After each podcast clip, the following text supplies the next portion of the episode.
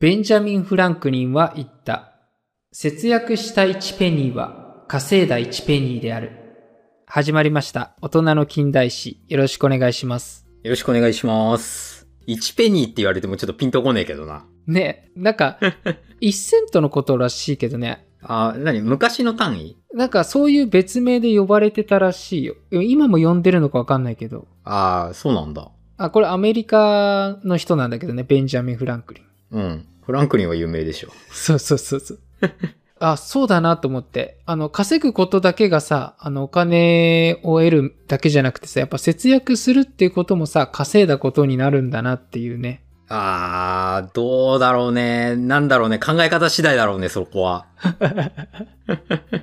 そうそう。まあ今日はさ、あの、ちょっと通貨のね、ことを取り扱いたいなと思って。お、さすが、金と言ったら小賀太郎だもんね。いやいや、あの、元銀行マンの長丸の方が、本来であれば。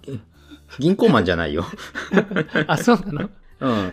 まあ、ということで、今回のテーマは、ニクソンショックと沖縄の通貨危機をやりたいと思います。ああ、なんかね、これはすごいいいテーマきたね。ああ、でもまあ、だいぶちょっとね、現代寄りにはなってるんですけども、うん。まあ、時代背景がね、戦後の話だったりするんで、今回はちょっと取り扱いました。まあ全然、だってさ、とは言ってもさ、ニクソンショックなんてもう50年前だからね。そうそうそう。そう。50年前はもうなんか、俺の中じゃ、近代史的なちょっと扱いでいいと思っちゃってるうん、うん。ということで、まずさ、ニクソンショックっていうのは何なのかっていうと、うん。これは1971年の8月15日にアメリカ大統領リチャード・ニクソンがドルの金交換停止と10%の輸入課徴金を柱とする経済政策を発表したことなんでね。んなんか今、 よくわかんなかった。あ、そうそうそう。ちょっと、こっから詳しく説明するんで、うん。まずはちょっと時代背景からあの触れて、ちょっとさっき言ったよくわからなかった部分も解説していくので、はい。聞いてください。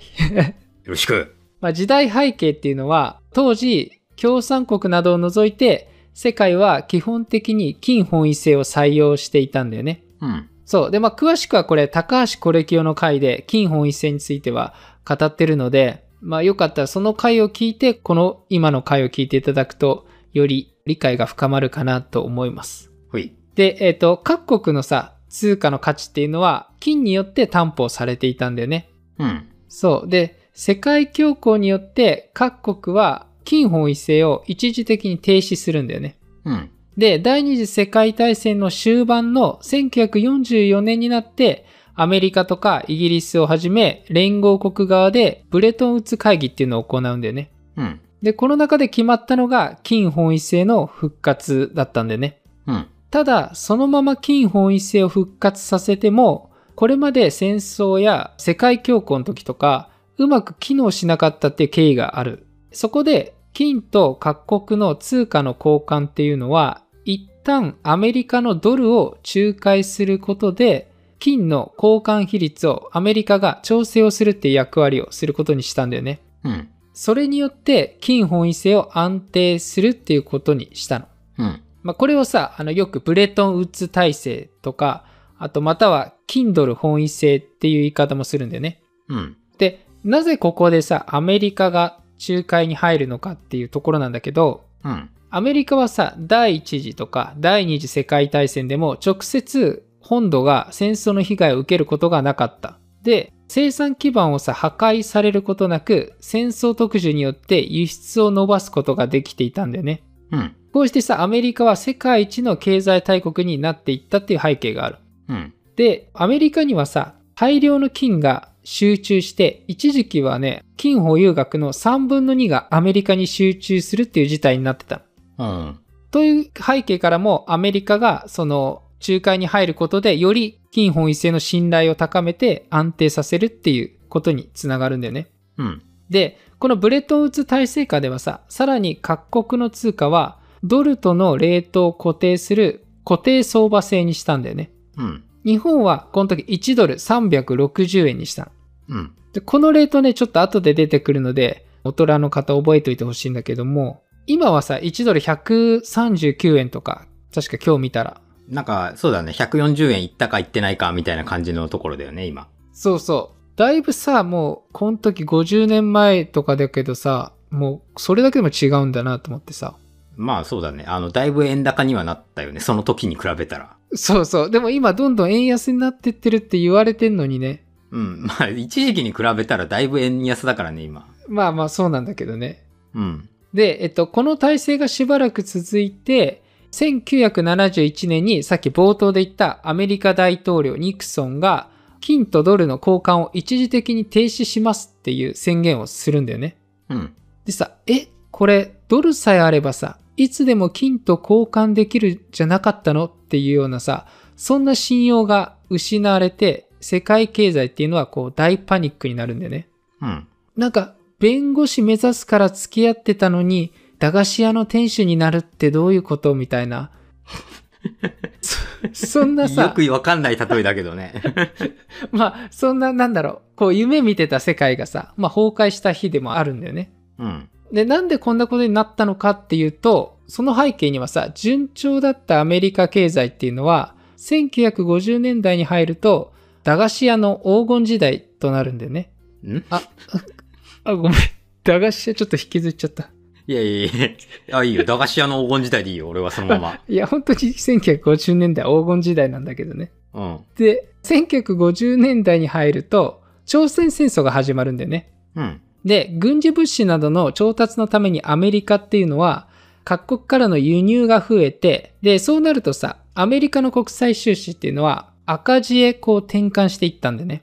うん。で、えっと、ドルがこう流出するっていうことになるから、イコール金が流出するっていうことが続いていくんだよね。うん。で極めつきはさ1960年代のあのベトナム戦争が始まってこう泥沼化になっていくんだよね。うん。でそれで軍事費がアメリカ膨らんで金の流出がさらに加速をするっていう事態になった。うん。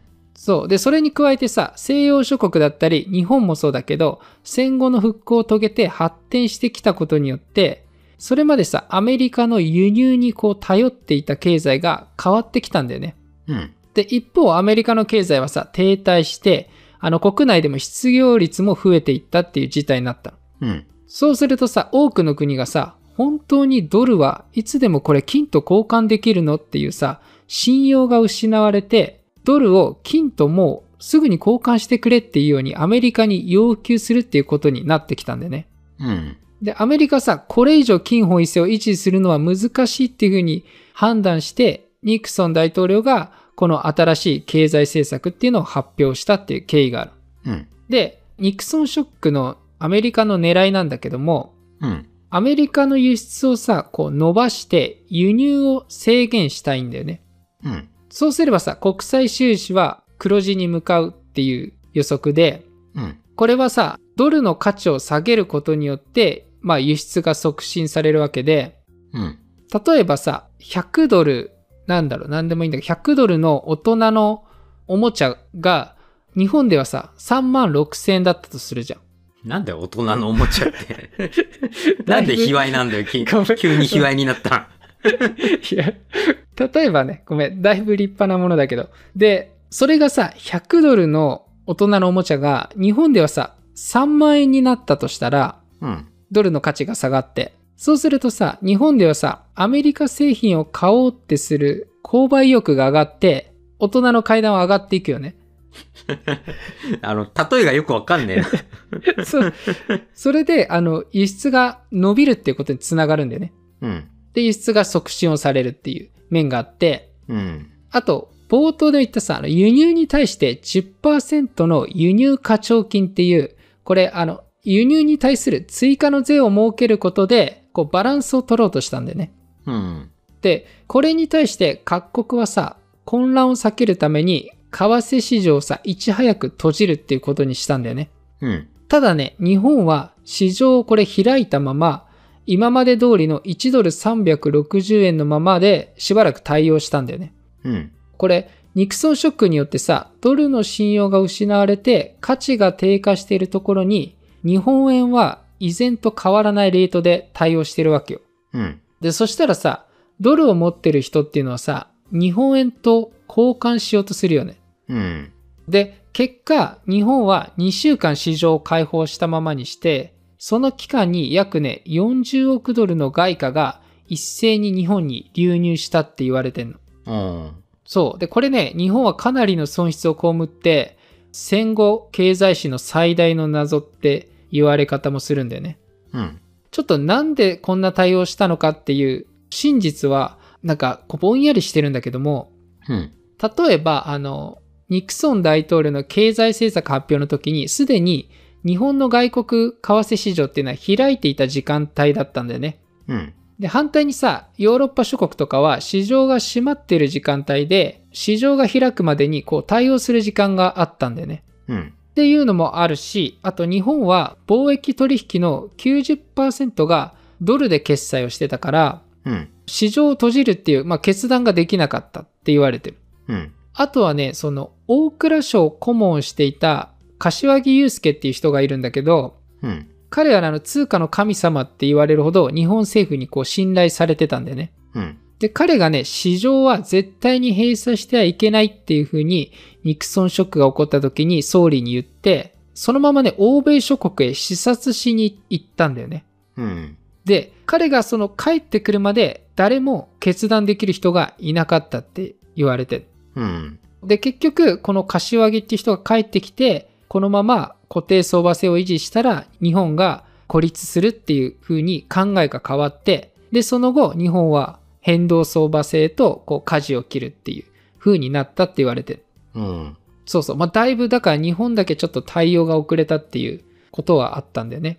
うん。で、ニクソン大統領の金とドルの交換を停止する発表っていうのは、1971年の8月15日なんだよね。うん。そう、これさ、8月15日って言ったらさ、玉音放送が流れたさ、日本の終戦の日なんだよね、8月15は。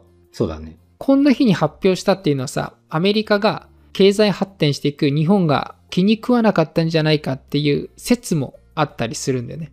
うん。まあ、こんなこんなでちょっとニクソンショックが起こったことによって、大きくさ、影響を受けたのはさ、沖縄なんだよね。うん。あもちろん日本本土もさ大きな影響を受けてるんだけど特にこの沖縄っていうのは当時さ第二次世界大戦後ずっとアメリカの施政権下だったんだよね。うん。これ施政権っていうのはさ立法司法行政の3権をさ行使する権利これをさ、まあ、アメリカが持ってたわけでうん。沖縄の人たちのこう代表からなる琉球政府っていうのはあったんだけどもその上にアメリカ国民政府っていう、まあ、最高統治者がいるような状況がずっと続いてた。うん。で、そんな沖縄っていうのは戦後27年間アメリカの統治が続いていったんだよね。うん。それで、あの、ニクソンショックの時は9ヶ月後に日本へ返還されるってことはもう決まってた。そんな時期だったんだよね。うん。で、当時さ、沖縄の人が使っている通貨っていうのはドルだったんだよね。うん。ただ9ヶ月後はこれ日本円になることが決まってるから沖縄にとっては大問題だったんだよね。うん。 1ドルさ360円だったレートがさもう崩れてさドルの価値がどんどん下がっていくわけでうん。つまりさ沖縄の人の資産が少なくなってしまうっていうことを意味してたんだよねうん。でこれを話す前に沖縄のちょっと通貨の歴史を戦後から軽くやりたいんだけどうん。終戦直後っていうのはさ沖縄は無通貨時代って言って配給とか物々交換で過ごしてたんだよねうん。で、その後、1946年に B 型軍票と新日本円の併用っていうことになったんだけども、うん。あの、軍票っていうのはさ、軍が占領した場合の経費等に用いられる通貨で、うん。この B 型軍票っていうのはアメリカが発行しているもので、まあちょっと、これからあの B 型軍票って長いんで、ちょっと B 円っていう言い方にちょっとこの回ではしたいと思うんだけども、 B 円。 B 円。 そうそうそう。で、あと、新日本円っていうのは、戦後っていうのは旧来の日本円から、あの、新日本円の切り替えが行われたんだよね。うん。なんで、まあちょっと今そんな言い方したけど、まあこれも日本円っていう言い方にちょっとこれからします。うん。で、あの、B 円と日本円のこの併用が、の期間っていうのはわずかね、5ヶ月間だけなんだよね。おそう。で、それからね、日本円のみになったの。うん。 B 円っていうのは廃止されたんだよね。うん。で目的っていうのはあの軍票っていうのはさ国際的慣習で発行国に支払い義務があるっていう風にされてるんでねうん。だから直接アメリカの経済的負担になるから、この負担を回避するために日本円が採用されたんじゃないかって言われてる。うん。で、その1年後のね、1947年に B 円が復活して、またね、新日本円との併用が始まるの。うん。これなぜかっていうと、その時ね、沖縄ね、かなりのインフレになってたんだよね。うん。そう、戦後ね、日本は物資がなかったわけで、沖縄っていうのはさ、米軍の放出する物資に支えられて、本州と比べると物資があった方なんだよね。うん。で、その物資をさ、求めて外地から日本円が流入してきて、沖縄はこう、インフレになったって言われてる。うん。で、それを改善する目的で、あの、B 円が導入されたんじゃないかって言われてる。うん。で、あとね、このさらに59ヶ月後に日本円がね、廃止されて、B 円のみになったの、今度は。うん。これね、えっとね、レートなんだけど、1ドル360円の時に、1ドルね、120B 円だったんだよね。うん。日本円に比べると、B 円の方が3倍も高い価値だったんだよ。へえ。で、これなぜかっていうと、背景にはさ、米ソ冷戦とか中国が共産化してったってことが考えられるんだよね。うん。そこであの沖縄をさ戦略的に重要な場所にするために日本の本州からさ安く資材を輸入できるようにそれでさあの基地建設を急ぐ目的もあったっていうふうにされてんうん。で住民もさこの B 円を使うことで安く輸入品を買うことができるっていう、まあ、メリットもあったんだよねうん。で1958年になってこの B 円も廃止されてドルに変わるんだよねうん。で、このドルもさ、当時価値が高いもので、引き続きさ、沖縄っていうのは輸入品を安く買うことができてたんだよね。うん。そう、そのため沖縄でさ、輸入に頼るっていう状態が結構長いこと続くことになるんだよね。うん。そう。なんか、これさ、調べててさ、沖縄ってさ、大規模な製造業があるっていうイメージあんまなくないうん、ないねあ。沖縄の産業っていうのがさ、やっぱり空洞化してるのが問題だからね、そもそも。そうそうそう。で、このさ、まあ、要因の一つにさ、その沖縄で製造業が育たなかったのはさ、外国製品が安く手に入る期間がこう長いこと続いて、うん。そのさ、まあ、必要性がなかったっていうのもあるんじゃないかって言われてんだよね。まあ、マーケットもなかったしね、そもそも。まあそうだね。うん。もともとのもね。そうそう。だって結局日本じゃなかったからさ、っていうのもあるし、なんか、だからなんだろうね。難しいとこだよね、そこは。うんうん。で、まあこうして沖縄ってまあ今観光業中心になってるんだけどね。うん。で、沖縄っていうのはさ、13年8ヶ月間このドルを使用して、もう完全にドルっていうのは沖縄の人たちの生活に根付いていたんだよね。うん。で、そんな時にニクソンショックが起こるっていう。うん、うん。さらにさ、ニクソンショック後に日本はさ、変動相場制へと移行したわけで、うん。それまで1ドル360円だったレートがこれどんどん下がって、沖縄返還時には通貨交換のレートっていうのは1ドルね、305円に決まったんだよね。うん。そうするとさ、どうなるかっていうと、沖縄の生活必需品の80%近くが当時日本商品で輸入品の値段が上がるんだよね。うん。そしてさ、沖縄の人っていうのは、ドルを持っていても、もう価値がどんどん下がっていっちゃうから、品物を持っていた方が得だっていう心理が働いて、買いだめに走るんだよね。うん。で、それに販売業者も便乗して値上げするっていう人たちも出てきたの。うん。で、結果ね、沖縄返還前後では、急激なね、物価上昇が起きたんだよね。うん。例えばね、ゆでそばがね、28%も値上がりしてんうん。28%ってでも相当だよね。相当相当。いや、やっぱね、早期そばとかね、八重山そばとか結構そば、沖縄多いからね。そうだね。なんかその辺が上がっちゃうと、でかいね。痛いね。うん、まあこれ、そばだけじゃないんだけど、もちろんいろんな商品があの値上がりしてったんだけど、うん。でね、沖縄にはさ、預貯金を含めると、当時ね、約10億ドルのお金があるっていう風にされてたの。うん。で、仮にさ、これがさ、円に対して10%ドルの価値が下がると、1億円の損失になるわけよ。うん。結構大きなダメージというか、うん。で、そこでさ、沖縄の人たちの損失を最小限に抑えようと、日本政府がね、対応を行うんだよね。うん。とね、これはね、ニクソンショック前のレートの差額、55円を保証するっていう対応だったんだよね。うん。で具体的にはね、沖縄返還前に流通しているドルを確認する日を1日設けんの。うん。で、沖縄返還後に、その確認したドルを日本政府が差額分を保証するっていう。うん。で、これ確認日はね、沖縄返還の7ヶ月前の10月9日に行われたんだけど、うん。保証される対象っていうのは、沖縄の住民、沖縄に住所がある日本国民と、沖縄に永住権を持っている人っていうのが対象だったの。うん。で、確認場所っていうのはね、沖縄の各金融機関とか役所なんかで行われたんだよね。うん。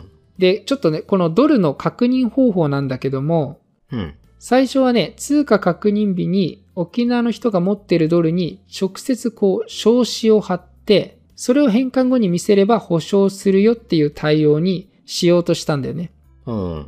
で、それにはさ、証子がさ、絶対に剥がれないようにしなければいけないんだよね。うん。そう、剥がれちゃうと無効になっちゃうし、うん。不正もされちゃうかもしれないから、うん。剥がれないようにこれどう対応したでしょうかえアロンアルファでくっつけたとかああ、もうなんかほぼほぼもう正解っていうか、そう、 えそんなレベルなの攻め団員を買い集めたんだよね。マジですげえな。そうそう、当時攻め団員ってもうあったんだって。うん。昇進にこう攻め団員をつければ強力に接着されるから、だからね、日本中から攻め団員を買い漁ったの。おうほんと攻めたよね。攻め団員だけにそうだね。たださ、結果、直接ドルに証子を貼ると、アメリカ政府がさ、ドルとして認めなくなるんじゃないかっていう懸念から、これね、断念してんの。あ、いや結局ダメなんかい。やってないの。うん。次にね、考えたのは、祝復帰、琉球政府っていうスタンプをドル紙幣に押すっていう案があったの。おうで、これはね、アメリカ政府から反対が実際にあって、断念をするんだよね。おうそうそう。まあ、紙幣に勝手にスタンプ押すなっていうことかもしれないし、アメリカからしたらさ、祝じゃねえだろっていうのもあったのかもしれないよね。まあ、両方だろうね。うん。で、まあ、結局、これ対応っていうのはね、消しゴム付きの鉛筆で対応したの。うん。鉛筆の先端のさ、消しゴム部分に主肉をつけて、ドル紙幣にちょんってこう、そんな目立たないように押したんだよね。うん。そうそう。長丸もほら、ちょんちょんされるの好きでしょああ、小賀太郎って結構ド M チックなところもあるから、そういうの好きでし ょ。やめなさい。で、それと確認書をその時に一緒に発行して、うん。で、そこに証子の代わりに切手を貼るっていう対応にしたんだよね。うん。 で、これなんかちょっと調べてたんだけど、結果、買い集めた攻め団員はその後どうなったかっていうのは調べられなかったんだよね、ちょっと。そこ気になるだろうな。気になっちゃって、あの、沖縄まで運んだっていうのはちょっと確認したのよ。うん。そう。これはね、戦後接着剤師の最大の謎って言われてんの。どこに攻め団員が消えたかみたいな。 そうそうそう。で、これらね、一連の準備作業っていうのは秘密が漏れ漏れないように、日本政府側と琉球政府側の数名だけで準備を進めたんだよね。うん。国民にもね、アメリカ側にも一切これ伝えなかったの。うん。これはなぜかっていうと、この計画がさ、漏れるとさ、例えば、沖縄以外のさ、フィリピンとか香港とかアメリカなどからさ、ドルがこう流入してきて、うん。そのさ、ドルをさ、例えば沖縄の人に持たせて、確認日の日だけドルを確認させて、あの、後で55円の保証を得ようとするっていう考える人も出てくるんじゃないかっていう懸念もあって、うん。だからね、絶対にこう、情報が漏れないように準備を進める必要があったんだよね。うん。で、これ、琉球政府側のね、担当の人はね、家に帰らないようにして、家族にも秘密にして、アパートを借りてね、準備作業を実際したんだよね。うん。で、国民に公表したのね、実際ね、確認日の前日だったの。うん。で、1971年10月9日に、午前8時からね、午後10時まで沖縄全域でドル通貨の確認作業が、これ一斉に行われたんだよね。うん。で、混乱を避けるため、沖縄のね、すべての銀行はその日、一旦閉鎖して、うん。これね、預貯金に対しては、金融機関で、あの、処理をするんだよね。うん。で、たださ、家にある現金に対しては、沖縄の人が直接こう、ドルを持って確認してもらわないといけないから、うん。確認場所には長蛇の列ができたんだよね。うん。で、中にはね、これすごい人がいて、うん。那覇市内のね、あるホテルでこれ実際にあった話なんだけど、うん。そのホテルっていうのは定員20名ほど利用できたんだよね。うん。うん。で、確認日の日、各部屋っていうのは日本の本州からの旅行客で満室だったんだよね。うん。で、ホテルの主人っていうのは朝から客室を回って12時間ほどお金を預からせてくださいって客に言って、うん。で、借用書を渡してね、ドルをかき集めたっていうのがあって、うん。で、そのままその主人は銀行へ行って、ドルを掲示して、その確認をしてもらって、お金はね、お客に返したんだよね。うん。まあ、こんな人もいたんだなと思っちゃって。うん、まあ、すごいね。なんか、 貸してくれた人もすごいけど。すごいよね。まあ、うんこれほんの多分例外だと思うんだけど、うん。まあ、多くの沖縄の人っていうのはさ、必死にこう家にある現金をかき集めて、ドル確認をもうしてもらったっていう、結構かなりのパニック状態だと思うんだよね。うん。前日に言われてるからね。まあ、そうだよね。うんうん。で、沖縄県全域って357箇所で確認作業が行われて、うん。数えたドルっていうのはね、合計約6000万ドルぐらいじゃないかって言われてる。うん。そう。で、アメリカがね、これ一切知らなかったから、反発の声も実際あって、うん。まあ、返還前だったし、沖縄にいるアメリカ軍人とかは、これ保証の対象外だったんだよね。うん。まあ、こういうちょっと反発の声もあったけど、まあ、なんとかなだめて、確認作業自体はストップすることなく無事に終わったんだよね。うん。で、えっとね、これ沖縄返還前に大量のね、日本円が沖縄へこう輸送するんだけども、うん。これね、自衛隊の輸送艦がね、日本円540億円を積んで沖縄へ届けたんだよね。うん。でその後トラックなどにこう大量に積まれて各金融機関などに運ばれていった。うん。でこの時のね、総重量はね、320トンって言われてる。もう、 なんか、全然よくわからない量だね。うん。1万円札だけでも約ね、390万枚って、うん。 1円玉だけでも約ね、1500万個だって。 1500万個って1500万グラムってことだもんね。あ、そうだね、1g だから。うん。いや、すごいよね。もう桁が違うから わかんないね。全然わかんないねすごい、そう、数字の魔力ですげえって思ってるだけなのか、マジですごいのかちょっとよくわかんないわ。そうだね。で、その後、1972年に5月15日に沖縄っていうのは日本に返還されたわけで、うん。 5月15日から5月20日間にかけて、ドルからこれ日本円の切り替えが実際に行われた。うん。で、交換件数っていうのは約ね29万件って言われてて、うん。交換された円っていうのは約ね315億円って言われてる。うん。で、まあ、これで通貨交換っていうのは終わって、まあ、めでたしめでたしっていう話では決してなくてさ、うん。この日本円の保証はさ、すべてされたわけじゃなくて、うん。例えばさ、ドル確認日から日本円の切り替えまでの7ヶ月間の沖縄の人が手にした、例えば給料だったり、そういう資産は保証の対象外なんだよね。うん。結構あるよね。7ヶ月間ってさ。まあ、そうだね。7ヶ月間の間に、為替レートがどれだけ動くかもちょっとわかんないけどね。うんうん、さらにさ沖縄返還前後のさ急激な物価上昇で現地の人っていうのは苦しんだんだよねうん。まあその後さ沖縄復帰時っていうのは沖縄の県民所得っていうのは全国平均の約6割だったんだよねうん。これさ今現在でもさ約7割ほどっていうまあ低い水準になっているじゃんうん。そうで他にもさ沖縄さ琉球処分にしてもさ沖縄戦だったりその後のアメリカ統治米軍基地の問題にしても、まあ、たくさんの問題を抱えているなと思ってうん。でこれってさ沖縄の人がさ自らさ望んだものじゃなくて常にさこう外部からもたらされたものっていうのを思ったんだよね。うん。まあというのを感じた回でした。いかがでしたでしょうかまあ、通貨危機もそうだしさ、沖縄ってやっぱさ、その、アメリカのほルールでやっていたことがさ、日本にこう返還された時にさ、全部それがガラッと日本仕様に変わるわけじゃん。